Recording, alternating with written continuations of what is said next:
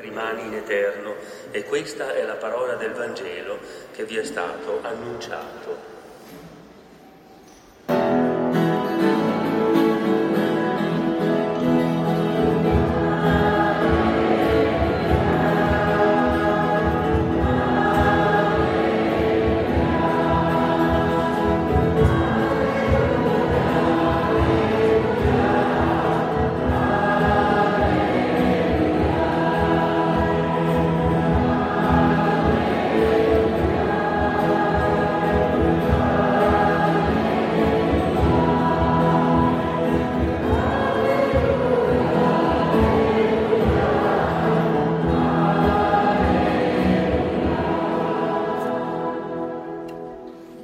Il Signore sia con voi e con il tuo spirito. dal Vangelo secondo Luca, Signore. dal capitolo diciassettesimo i primi dieci versetti. In quel tempo Gesù disse ai suoi discepoli, è inevitabile che avvengano scandali, ma guai a colui per cui avvengono. È meglio per lui che gli sia messa al collo una pietra da mulino e venga gettato nel mare, piuttosto che scandalizzare uno di questi piccoli. State attenti a voi stessi.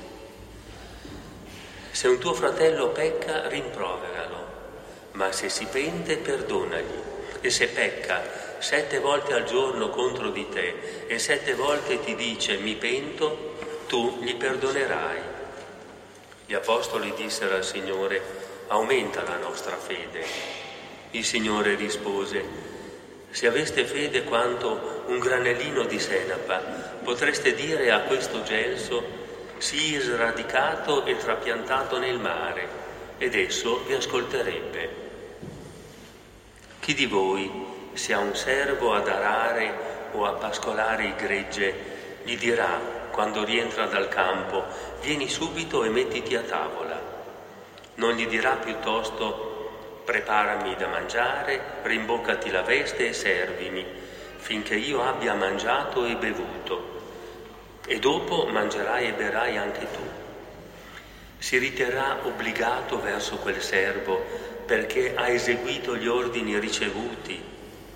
Così anche voi, quando avrete fatto tutto quello che vi è stato ordinato, dite siamo servi inutili, abbiamo fatto quanto dovevamo fare.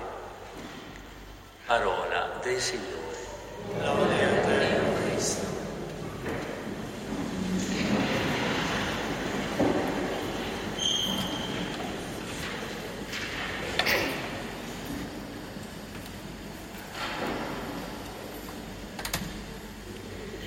Il Vangelo di oggi inizierebbe con i discepoli che chiedono al Signore di aumentare la loro fede.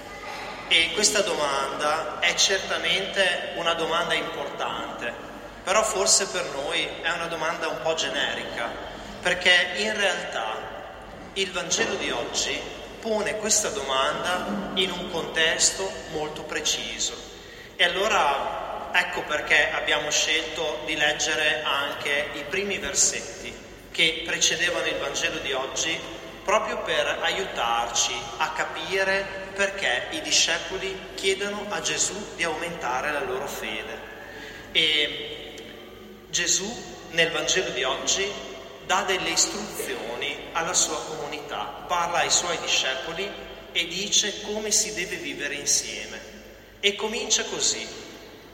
In una comunità è inevitabile che avvengano degli scandali. E questa frase è una frase difficile per noi da accettare, ma io penso che la capiamo tutti molto bene. La tradurrei in questo modo.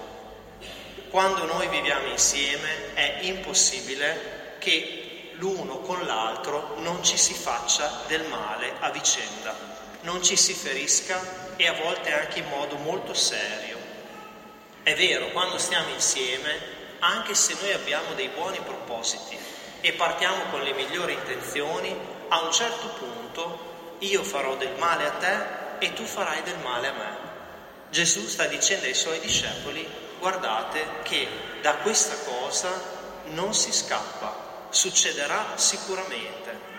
E io penso che noi vivendo insieme nelle nostre famiglie, nel gruppo scout, in comunità, ce ne accorgiamo molto bene. È impossibile non farsi del male e a volte anche molto, a volte anche in modo doloroso. E Gesù continua dicendo se uno fa del male a un altro, sarebbe meglio per lui che gli fosse messa al collo una macina da mulino e fosse gettato nel mare, piuttosto che vivere in questa situazione.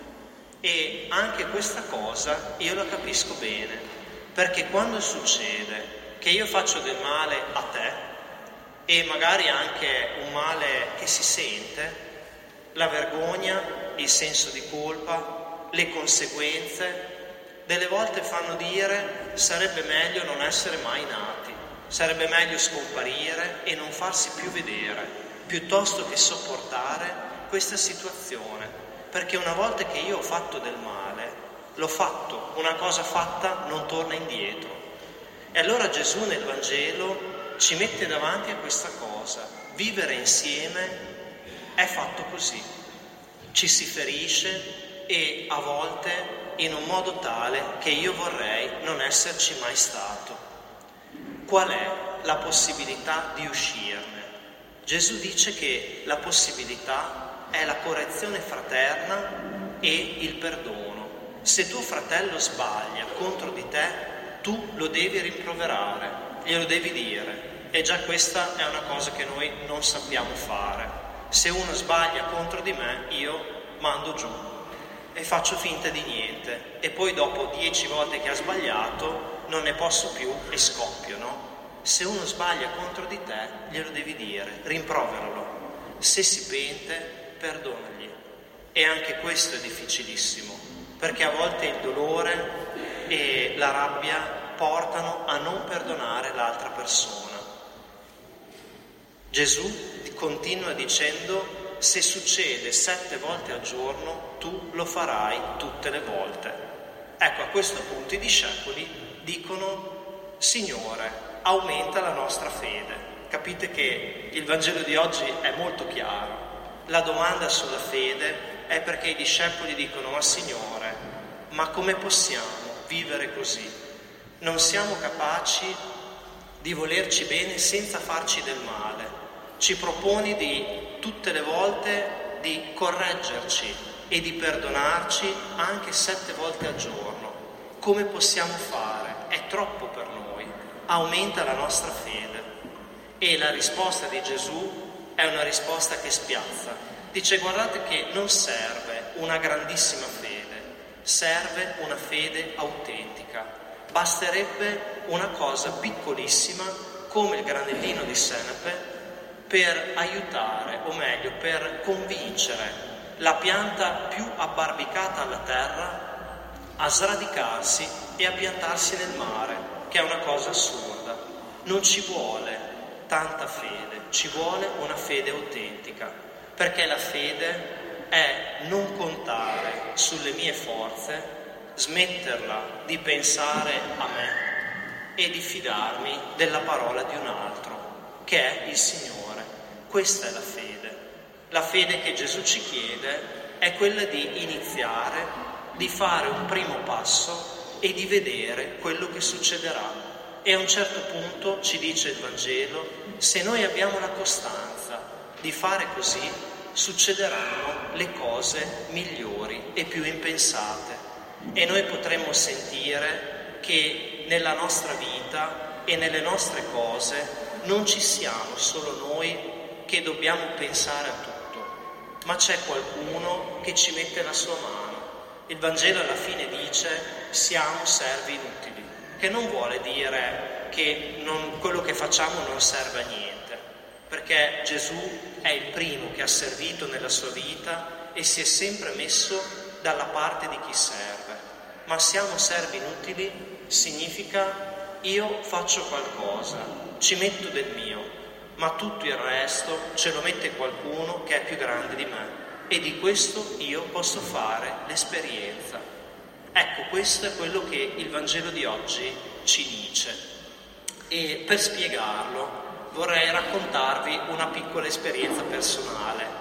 È una cosa che eh, penso sempre leggendo questo Vangelo perché è una cosa che mi è capitata mh, mm, una volta che ero in un'altra parrocchia e, e, mi ha sempre fatto molto bene leggere questo Vangelo alla luce di quell'esperienza. Sapete che io ho girato varie parrocchie e in una di queste, quando ero cappellano, c'era un animatore, non c'erano gli scout, c'erano i gruppi della parrocchia del dopo Cresima, c'era un animatore che conoscevo già prima di arrivare in questa parrocchia, una persona molto simpatica. Quando abbiamo cominciato a lavorare insieme abbiamo scoperto che non ci capivamo su niente. Io dicevo una cosa, lui ne capiva un'altra e viceversa. E tutto quello che facevamo insieme veniva un po' così, perché io avevo un'idea, lui ne aveva un'altra, insomma a un certo punto, se anche non ci vedevamo, stavamo bene lo stesso. Mm, penso che sia capitato a tutti. L'ultimo anno che ero in questa parrocchia nel ricominciare il percorso di questo gruppo ed erano ragazzi che ormai avevano 17-18 anni e avevano bisogno di qualcosa di diverso, ho detto va bene, riproviamo e proviamo a rimetterci in gioco insieme. Io provo a cambiare un po' della mia modalità di fare le cose e vediamo come va. E le cose si sono sciolte e io ho sentito che dentro di me si scioglieva qualcosa e dentro di lui si scioglieva qualcosa. E alla fine, eh, alla fine dell'anno siamo veramente riusciti a ritrovarci anche come amici. E questa cosa, io ho sempre detto, non è una cosa che è venuta da me, ma neanche da lui. È una cosa che è venuta da qualcuno che è più grande di noi, no? E allora questa esperienza, adesso ve la dico così, ma per me è stata anche molto importante, no? Questa esperienza ci dice che se noi iniziamo e se non ci stanchiamo di correggere, di chiedere perdono, di fare un primo passo, in realtà è vero che il granello di senape può convincere il gesso a sradicarsi e a trapiantarsi nel mare. E allora io vorrei chiedere al Signore per la nostra vita comune, in particolare oggi per il nostro gruppo del Modena 5 di poter vivere così, di vincere le nostre ostinazioni reciproche, di essere capaci della fede di questo granellino di senape, di essere capaci sempre di correggerci, di rimproverarci quando è necessario e di chiedere perdono quando è necessario, in modo che davvero il Signore risorto possa essere al centro della nostra vita comunitaria.